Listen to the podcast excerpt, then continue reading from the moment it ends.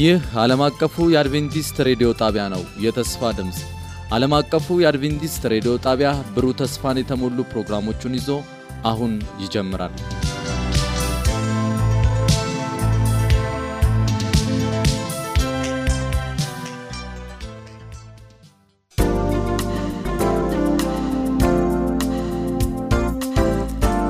የእግዚአብሔር ቃል መልስ አለው።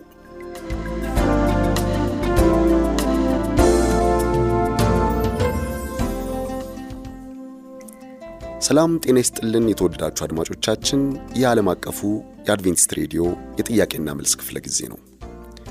በዓመቱ ውስጥ ለደረሱን ጥያቄዎቻችሁ መልስ ይዘን ቀርበናል። ለጥያቄዎቻችሁ መልስ በመስጠት የሚያገለግሉን አገልጋይ ቴድሮስ አበበ ናቸው። በሚኖረን ቆይታ የእግዚአብሔር መንፈስ አብሮን እንዲሆን እየጸለይን አሁን ወደ ፕሮግራሙ እናመራለን። ፕሮግራሙን እየመራው አብሬያችሁ የምቆየው እኔ ወንድማችሁ ኃይለ ከበደ ነኝ። መልካም ቆይታ።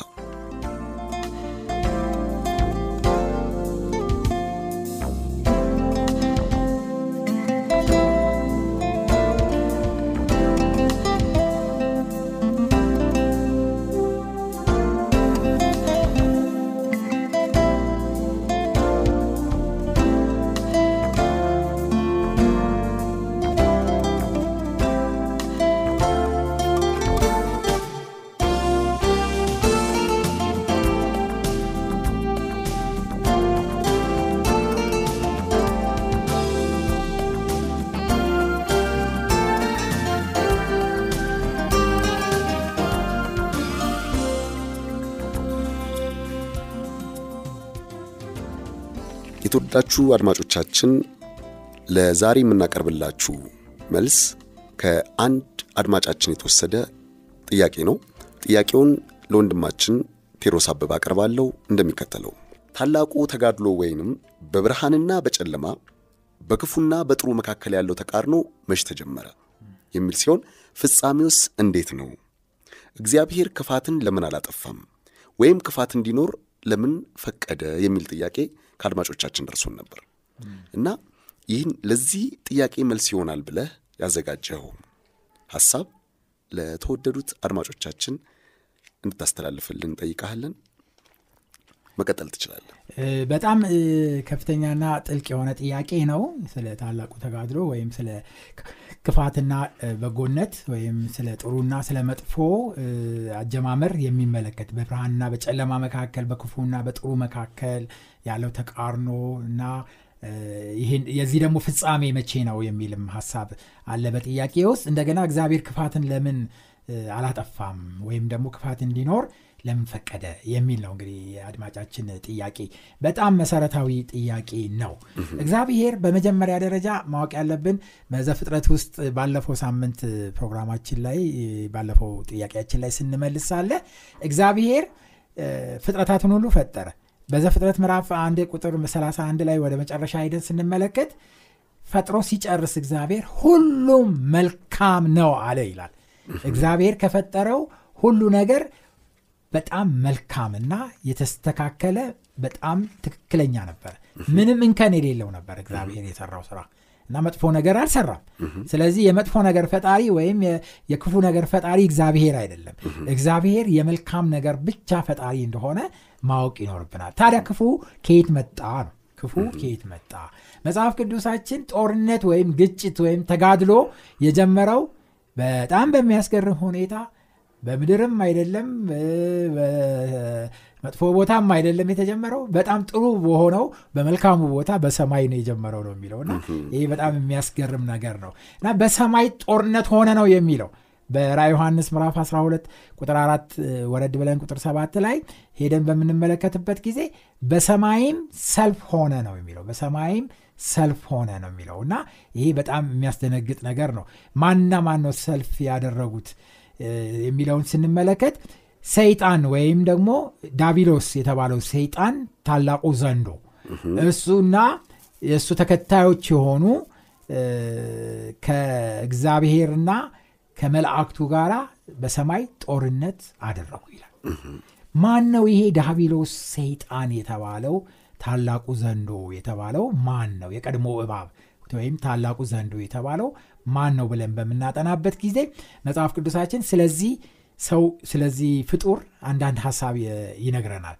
በሕዝቅኤል ምዕራፍ 28 ላይ ሄደን በምናነብበት ጊዜ እግዚአብሔር ከፈጠራቸው መላእክቶች ሁሉ የሚበልጥ እጅግ በጣም ውብ የሆነ እና ስልጣንና ማዕረግ የነበረው ታላቅ መልአክ ፈጥሮ ነበረ መጽሐፍ ቅዱሳችን በኢሳያስ ምዕራፍ 14 ላይ በሚናገርበት ጊዜ አንተ ልትጋርድ ኢሳያስ ምዕራፍ 14 ቁጥር 12 ነው የማነባው አንተ የንጋት ልጅ የአጥቢያ ኮከብ ሆይ እንዴት ከሰማይ ወደክ አሕዛብን ያዋረድክ አንተ ሆይ እንዴት እስከ ምድር ድረስ ተቆረጥክ?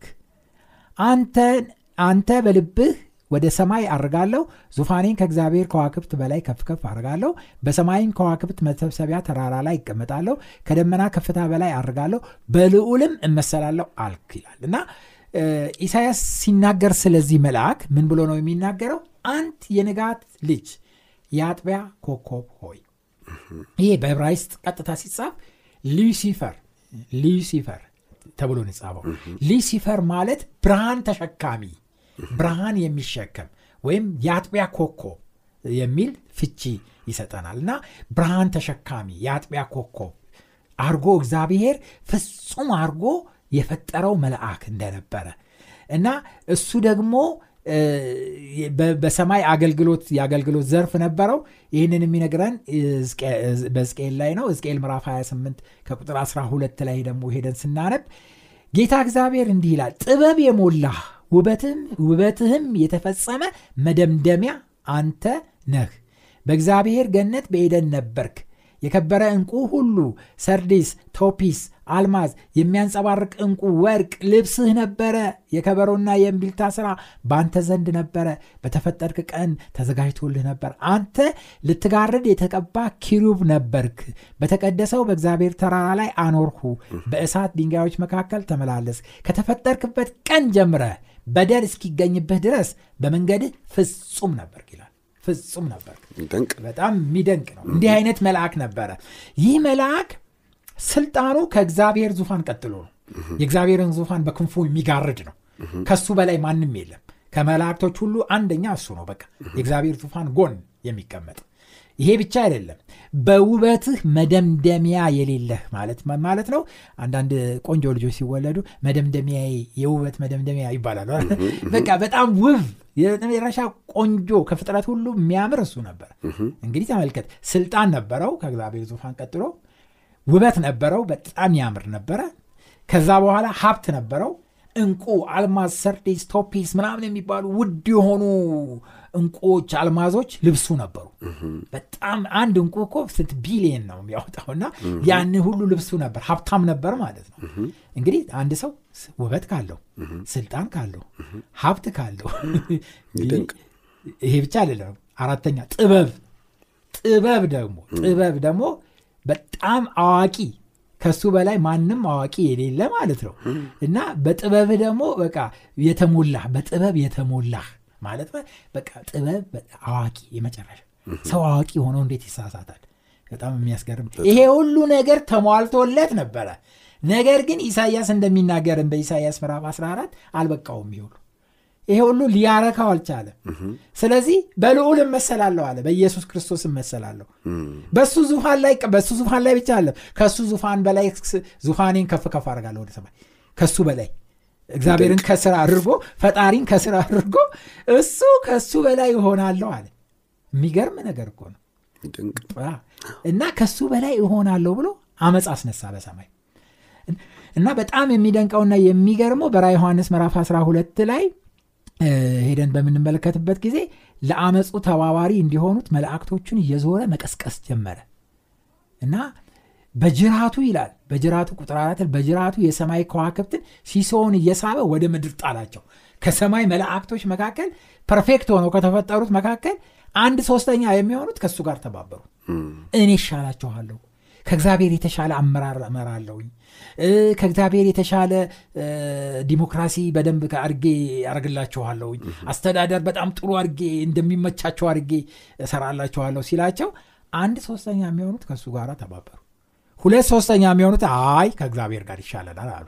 ስለዚህ በሰማይ ምን ሆነ ይላል? ሰልፍ ሆነ። በሰማይ ሰልፍ ሆነ። ቁጥር ስምንት ላይ ከዚያም በኋላ በሰማይ ሰልፍ ሆነ በሰልፉም ከዚህም በኋላ ሰይጣንና መላእክቶቹ ተሸነፉ። ከዚህም ወዲህ በሰማይ ስፍራ አልተገኘላቸውም። ዓለምን ሁሉ የሚያስተው ዳቢሎስ ሰይጣን የሚባለው ታላቁ ዘንዶ እርሱም የቀድሞ እባብ ተጣለ ወደ ምድርም ተጣለ መላእክቱም ከእርሱ ጋር ተጣሉ ይላል። እና ተሸነፈ ከሰማይ ተባረረ ሰይጣን ከሰማይ ተባረረ እና ክፉ ከሰማይ ተባረረ። ብዙ ሰዎች ጥያቄ እዚህም አድማጫችን ያቀረቡት ጥያቄ ላይ ይሄንን እንደምንመለከተው ከሆነ ለምን ወዲያው አላጠፋውም ሰይጣንን? ለምን ጊዜ ሰጠው? ወዲያው ጥፋት ሲያጠፋ ለምን አላጠፋውም? መላእክቶቹም ከእሱ ጋር አድርጎ ለምን አላጠፋቸውም የሚል ጥያቄ ነው የሚያነሱት እና ሰይጣን አስቀድሞ ፕሮፓጋንዳ የነዛው ወይም ያወራው ወሬ ምን ነበረ? እግዚአብሔር ትንሽ ስተት ካገኘ ድራሻችንን ነው የሚያጠፈው በቃ ከፍጥረት ዓለም ይሰርዘናል ያጠፋናል። ጨካኝ ነው ቁጡ ነው መታገስ አይችልም። ስለዚህ አንድ ጊዜ ነው የሚደመስሰን የሚል ፕሮፓጋንዳ በሰማይ አርጎ ነበረ ሴጣን ስለዚህ አሁን እግዚአብሔር እንደተባለውም ሴጣንና እነዛ አንድ ሶስተኛ መላእክት በእሱ ላይ ያመፁትን ወዲያውኑ በቅስፈት አይን ቷ ቢያደረጋቸው መጥፋት ይችላሉ። ከጠፉ በኋላ እነሱ ግን ሌሎቹ መላእክቶች ምንድን ነው የሚሉት ሰይጣን ያለው እውነቱን ነው ለካ። ለካ አንድ ስህተት ከተገኘ በቃ ማጥፋት ነው የእግዚአብሔር ስራ። ስለዚህ እግዚአብሔር ቁጡ ነው። እኛንም አንድ ነገር ካገኘብን እንደ ሉሲፈር ይደመስሰናል ብለው በፍርሃት ነው የሚቀጥሉት እንጂ በፍቅር አይደለም። ስለዚህ ሰይጣን ስራው እንዲገለጥ የሰይጣን ማንነት እንዲታይ እስከ መጨረሻው እግዚአብሔር መታገስ ነበረበት። ስለዚህ እስከ ሰማይ አባረረው አስወጣው እሱንና እርኩሳን መናፍስት ሆነው የእሱ ተከታዮች ከሰማይ ተባረሩ። እና ከተባረሩ በኋላ በኤደን ገነት ለነበሩት ለአዳምና ለሔዋን እግዚአብሔር ማስጠንቀቂያ ነገራቸው። ክፉ እንዳለ እና ክፉ እንዳለ ማስጠንቀቂያ ነገራቸው። ሁል ጊዜ እሱን እንዲመርጡ እሱን እንዲሰሙ። አንድ ብቻ ማሳሰቢያ በኤደን ገነት ውስጥ በመካከል አንዲት ዛፍ አደረገና እግዚአብሔር ከዚህ ዛፍ በበላችሁ ጊዜ ሞት ትሞታላችሁ ስለዚህ ወደ እሱ አትቅረቡ ብሎ እግዚአብሔር ማስጠንቀቂያ አደረገላቸው። ከሌሎች ሁሉ ግን ነፃነት ሰጣቸው። ስለዚህ እግዚአብሔር ይህንን ማስጠንቀቂያ ከነገራቸው በኋላ አዳምና ሔዋን ባሉበት ዳቢሎስ ለማሳሳት እንደመጣ እናያለን። እና ይዞት የመጣው ነገር በጣም የሚያስገርም ነው። ሰማይ ላይ ያልሰራለትን ወይም ከሰማይ ያባረረውን ቲዮሪ ይዞ ነው የመጣው። ቲዮሪው ምን የሚል ነው እኔ እንደ እግዚአብሔር እሆናለሁ ነው ያለው ከዛ በኋላ ለሂዋን መጣና እግዚአብሔር ከኤደን ገነት ዛፍ ካለው በሙሉ እንድትበሉ ፈቅዶላቸዋልን አላት። ሲላት ጊዜ አይ እግዚአብሔር ሁሉን እንድንበላ አልፈቀደም። ከሁሉ እንድንበላ ፈቅዷል። ነገር ግን ከመካከል ካለችው ከዚች ከአንዷ ብቻ እንዳንበላ. አይ ለምን አላችሁ? ከዚህ በበላችሁ ጊዜ ሞትን ትሞታላችሁ አለን. ከዛ ምን አላት? አትሞቱ እንደ እግዚአብሔር ትሆናላችሁ። እሱ ራሱ እኔ እንደ እግዚአብሔር እሆናለሁ ብሎ ሰማይ ላይ አልተሳካለትም። አሁን ይችኑ ቲዮሪ ያመጣና ከዚህ ዛፍ በበላችሁ ጊዜ እንደ እግዚአብሔር ትሆናላችሁ። አሁን ለሰው ልጆች ምርጫ መጣ። ምርጫው እግዚአብሔር ያለው ትሞታላችሁን ነው መቀበል ያለበት ወይስ ሰይጣን እንዳለው እንደ እግዚአብሔር እንሆናለን ነው መቀበል ያለባቸው? ይሄ ግልጽ የሆነ ምርጫ ነበር። በምርጫው ደግሞ አዳምና ሔዋን በትክክል መልሱን ያውቁታል። መልሱ እግዚአብሔር ያለው ሞት ነው የሚሆነው። ይህንም በትክክል መልሱን ያውቁታል። ነገር ግን እግዚአብሔርን ከማመን ይልቅ ሴጣንን አመኑ። የሚያሳዝነው ይሄ ነው። ሴጣንን አመኑና ከዛች ዛፍ ወስደው በሉ። ከዛ በኋላ ጸጋቸው ተገፈፈ ራቁታቸውን ሆኖ ከኤደን ገነት ወጡ። ሞት ወደዚህ ምድር ገባ በዚህ ምክንያት። ስለዚህ እግዚአብሔር በእውነት ለሰው ልጆች መልካም እንደሆነ በኋላ ለሰው ልጆች የኃጢአታቸውን በደል በክርስቶስ ኢየሱስ አማካኝነት በመስቀል ላይ በቀራኒዮን ከፍሎ ሁለተኛ እድል እንደሰጣቸው እንመለከታለን። ሰይጣን ለስንት ዘመን እድል እንደተሰጠው አናቅም። ነገር ግን ሰይጣን እድሉን ሁሉ እንዳበላሸና መጨረሻ የዘላለም ሞት እንደተዘጋጀለት መጽሐፍ ቅዱስ ይመሰክርልናል። ብዙ ጊዜ ወንድሞቼና እህቶቼ ለዚህ ነው መጽሐፍ ቅዱስ ያለውን ብቻ እንቀበል እያልን በተደጋጋሚ የምንናገረው። ለምንድን ነው መጽሐፍ ቅዱስ የሴጣን መጨረሻ ምንድን ነው ይላል።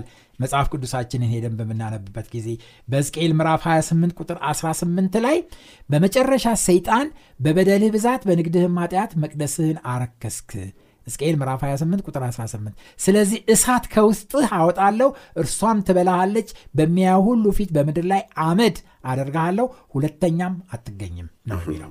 ይሄ የሴጣን finally መጨረሻ እሳት ከውስጡ ይወጣል ከዛ በኋላ ትበላዋለች በምድር ላይ አመድ ይሆናል ለዘላለምም አይገኝም ነው የሚለው።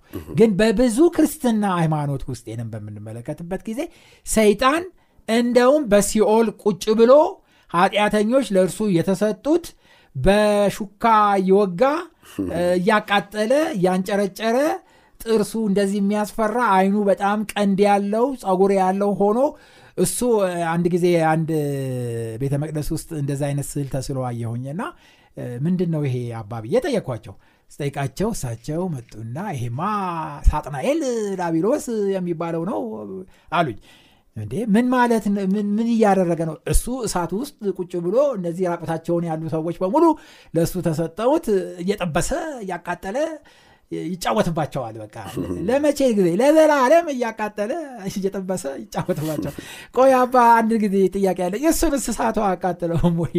አይ እሱ እሳቱ ለእሱ እንደ ውሃ ነው እንደ ቀዝቃዛ ውሃ በቃ ይዋኝበታል እንጂ እሱ አቃጥለው መጽሐፍ ቅዱስ እሳት ከውስጥ አወጣለሁ ትበላሃለች በምድር ላይ አመድ አረጋለሁ ሁለተኛም አትገኝም እያለ ሕዝቅኤል ምዕራፍ 28 ቁጥር 18 በግልጽ የጻፈ የሴጣን መጨረሻ ተቃጥሎ ከምድር ከፍጥረተ ዓለም መወገድ እንደሆነ መጽሐፍ ቅዱስ እያሳየን ሰዎች ግን ሴጣን ለዘላለም ይኖራል እንደውም ሲኦል ቁጭ ብሎ ሰው ሲያቃጥል ይኖራል ብለው ብዙ አብያተ ክርስቲያኖች ይህንን በፑልፒታቸው ላይ ይሰብካሉ። ከመጽሐፍ ቅዱስ ውጭ ይታይ እንግዲህ ይህ አይነት የመጽሐፍ ቅዱስ ያልሆነ ትምህርት በየቦታው ይሰበካል ሲኦል የሚባል ዘላለም ሰው የሚቃጠልበት ቦታ አለ። እዛ ውስጥ አጋፋሪው ሴጣን ነው እያቃጠለ ይኖራል ብለው ለሰይጣን ዘላለማዊነት ይሰብኩለታል። መጽሐፍ ቅዱስ ግን ለዘላለም አጠፋሃለሁ ነው የሚለው። ኃጢአተኞችስ? ኃጢአተኞችም በሚልኪያስ ምዕራፍ አራት ቁጥር ሶስት ላይ ሄደን እንደምንመለከት ኃጢአተኞች እና በደለኞች ከእግራችሁ በታች አመድ ይሆናሉ። በዛን ቀን በእሳት ተቃጥለው ለዘላለም ይጠፋሉ ነው የሚለው እንጂ ለዘላለም ሲጠብሳቸው ሲያቃጥላቸው ይኖራል አይልም መጽሐፍ ቅዱስ። ስለዚህ የኃጢአተኞችም ሆነ የሴጣን መጨረሻ ለዘላለም በዘላለም እሳት መወገድና ከምድር ከዚህ ከዓለማት መወገድ እንጂ ለዘላለም ሲቃጠል ሲጠበስ መኖር አይደለም። ስለዚህ ህይወትንና ሞትን ዘላለማዊ ህይወትንና ዘላለማዊ ጥፋትን ከፊታችን እግዚአብሔር አስቀምጧል። ስለዚህ እኔና እናንተ በጌታችን በኢየሱስ ክርስቶስ አማካኝነት የዘላለም ህይወት ተዘጋጅቶልናል። ያንን ዘላለማዊ ህይወት መርጠን ከሱ ጋር ለዘላለም እንድንኖር እግዚአብሔር ይርዳል በመጨረሻ በዚህ በራ ዮሐንስ ምዕራፍ 21 ላይ የተጻፈውን በማንበብ ጨርሳለሁኝ እንደዚህ ይላል ራ ዮሐንስ ምዕራፍ 21 ላይ ከቁጥር ሁለት ጀምሮ ቁጥር ሁለት እና ሶስት እንደዚህ ይላል። ቅድሲቱ ከተማ አዲሲቱ ኢየሩሳሌም ለባሏ እንደተዘጋጀች ሙሽራ ተዘጋጅታ ከሰማይ ከእግዚአብሔር ዘንድ ስትወርድ ታላቅም ድምፅ ከሰማይ እነሆ የእግዚአብሔር ድንኳን በሰዎቹ መካከል ነው ከእነርሱም ጋር ያድራል እነርሱም ህዝብ ይሆኑታል። እግዚአብሔር እሱ ራሱ ከእነርሱ ጋር ሆኖ አምላካቸው ይሆናል ይላል። ይሆናል። እግዚአብሔር በመካከላቸው ሆኖ አምላካቸው ይሆናል። እንግዲህ በዛ ሐዘን የለም ለቅሶ የለም ጩኸት የለም ስቃይ የለም ይላል። እግዚአብሔር የተመሰገነ ስለዚህ ስቃይ ይኖራል ለዘላለም ስቃይ ይኖራል እያለ የሚያስተምር የሐሰት አስተማሪ መከተል የለብንም። እውነተኛውን መጽሐፍ ቅዱስ ስቃይ የለም ሐዘን የለም ለቅሶ የለም ከእሱ ጋር ለዘላለም እኖራለን የሚለውን ተስፋ መያዝ እንድንችል እግዚአብሔር ይርዳል አሜን። የተወደዳችሁ አድማጮቻችን በጥያቄዎቻችሁ ዙሪያ ረጅምና ሰፊ ማብራሪያ ብንሰጥ እጅግ በወደድን ነገር ግን ጊዜ ስለሚገድበን ዝግጅታችንን በዚሁ ለመቋጨት እንገደዳለን። ለሚኖራችሁ ጥያቄና አስተያየት በመልእክት ሳጥን ቁጥር 145 ብላችሁ ብትልኩልን ወይንም በስልክ ቁጥር 09 10 82 81 82 ብትጽፉልን ልናስተናግዳችሁ ዝግጁ መሆናችንን እናሳውቃችኋለን። የተወደዳችሁ የእግዚአብሔር ቤተሰቦች ስለነበረን ቆይታ እጅግ አድርገን እግዚአብሔር እናመሰግናለን በመልሶቹ ለተባረካችሁ እናምናለን ሐሳብ አስተያየቶቻችሁን ደውሉልን ጻፉልን ጥያቄዎቻችን ጥያቄዎቻችሁን ወደ እኛ ላኩ። እኛም መልስ ይዘን ወደ እናንተ እናደርሳለን። እግዚአብሔር ይባርካችሁ። መልካም ጊዜ።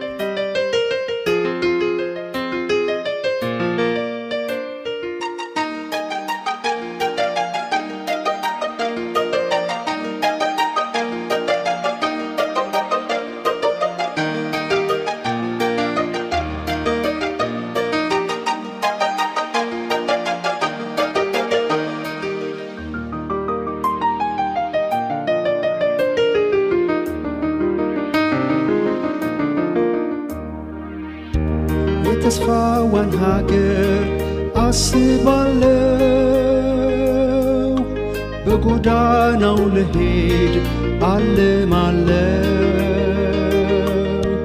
አዳኜ ካለበት ቅዱስ ስፍራ አንድ ቀን ከዚያች እሆናለው ኢየሩሳሌም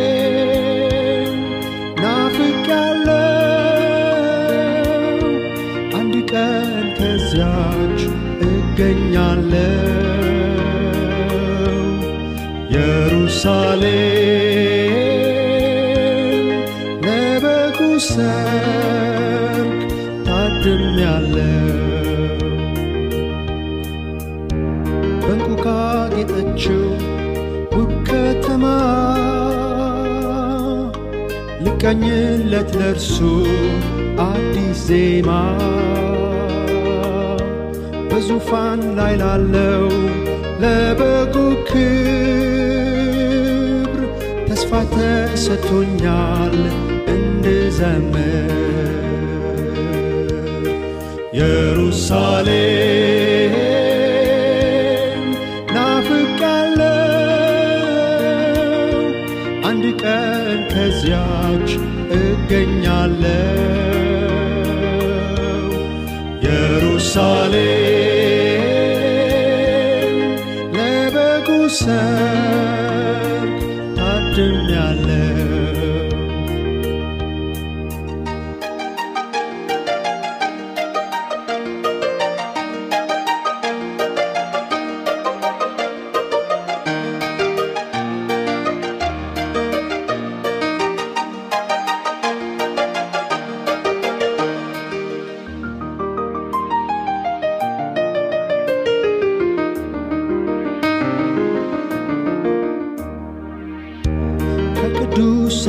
ጋር በመቅደሱ የመዳንን መዝሙር አዜማለው ማተሙን ለፈታው ለንጉሱ ቅኔ ልቀኝለት ናፍቄያለሁ። ኢየሩሳሌም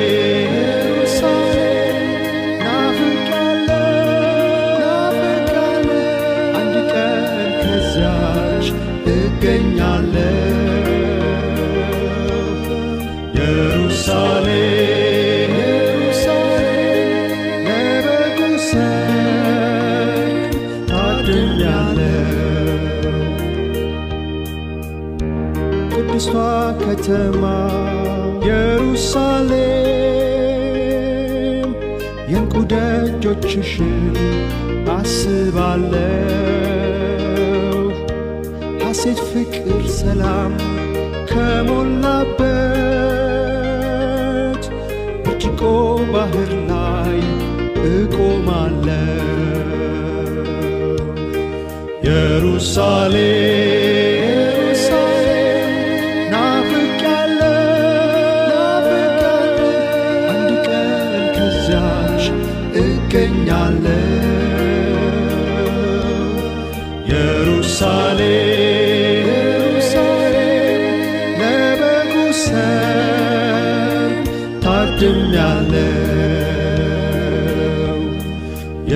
ኢየሩሳሌም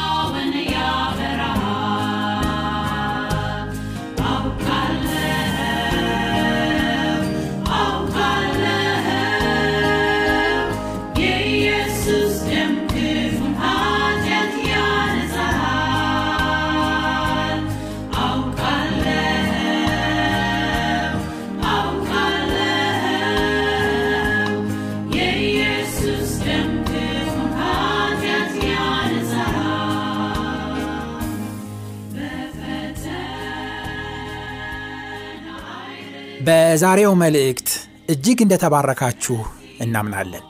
አድማጮቻችን ላላችሁ ጥያቄና አስተያየት በመልእክት ሳጥን ቁጥራችን 145 በስልክ ቁጥራችን 0910 82 81 82 ላይ ብታደርሱን አስፈላጊውን መረጃ ልንሰጣችሁ ዝግጁ ነን።